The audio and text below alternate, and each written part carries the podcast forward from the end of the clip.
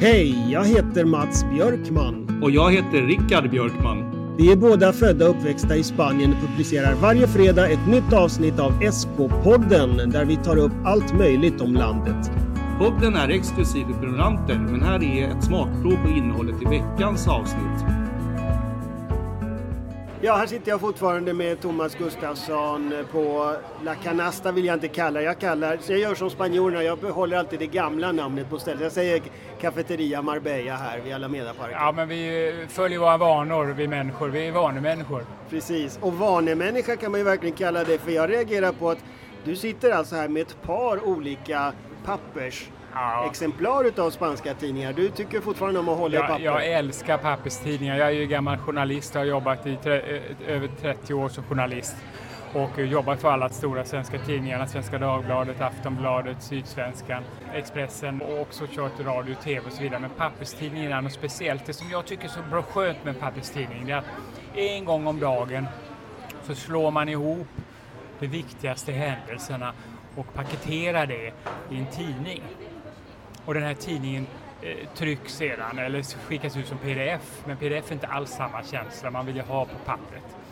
Och då genom att bläddra igenom tidningen en gång om dagen till frukosten så får man hela dygnets eh, summering. Och man får analys och, man, och framförallt så finns det också möjligheten att man hittar en artikel som man hade missat annars. För det som händer nu med den nya generationen, vi ser ju här i Spanien, det är oerhört tråkigt när man går runt på gatorna att alla gamla tidningskiosker, antingen har de stängt helt eller säljer de bara läsk och vatten till turister. Det finns ett fåtal tidningskiosker. Och det var ju jättetufft här i Spanien eftersom man inte prenumererar på tidningar på samma sätt som i Sverige. Så därför har ju många tidningskiosker inte överlevt. Jag pratade i Madrid nu när jag var där för bara någon månad sedan med min gamla tidningskiosk. Eh, jag alltid gick och handlade min tidning på morgonen. Och det är liksom en speciell känsla man går ut på morgonen, och handlar sina tidningar och sätter sig och läser dem. Och det var ju nöd och näppe han överlevde. Men tidningen ger den här genomgången.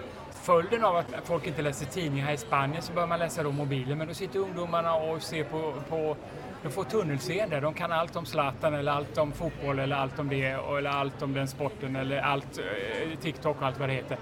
Men de får ju inte det här Algoritmerna gör att det blir mer och mer liksom skräddarsytt för en själv. Så man, Ja, blir, precis. man blir väldigt specialiserad. Och sen nu också eftersom, jag menar, eh, ni på sydkusten, ni, låser in eh, artiklar och så vidare. Och det är självklart man måste låsa in journalistik. Journalistik kostar pengar. Dagens Nyheter, Svenska Dagbladet, Aftonbladet, Expressen, alla de tidningarna låser in sin bearbetade journalistik. Det är så vi journalister får en lön.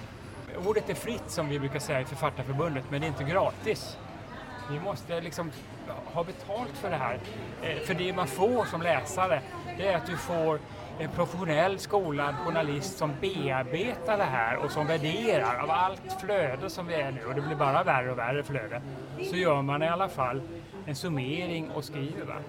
Och det är samma sak med, eh, det som är skillnaden med spanska tidningsmarknaden och den svenska tidningsmarknaden, kanske inte många svenskar tänker på, men eh, här har man mycket mer den här latinska kulturen på tidningar medan vi i Sverige har tidningarna följer mycket den anglosaxiska eh, där tidningar ska vara, eh, journalistiken ska vara så politiskt oberoende den kan när man rapporterar nyheter. Och sen så, Sen så håller man opinioner och åsikter på kulturen eller på ledarsidan.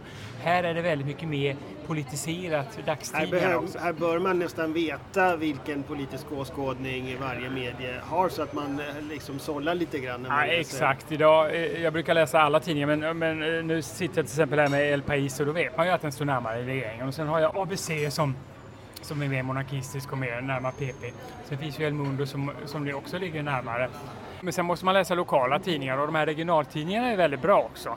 Som eh, i Barcelona läser jag alltid La Vanguardia till exempel, en fantastisk tidning. Och lokala tidningar, de är ganska starka ändå i Spanien. Ja, ja, här läser man stor såklart. Därför var det också så typiskt när man eh, följde nu inför valet som du ville att vi skulle prata om. Eh, det ska vi väl? Ja, det var tanken det. Det Ja. var tanken det ja. Det du just hörde är bara ett utdrag av veckans program. Vill du höra hela podden finns det fyra olika sätt du kan göra det på. Precis, gå in på sydkusten.de premium och läs mer. Du finner även länken här nedanför. Välkommen.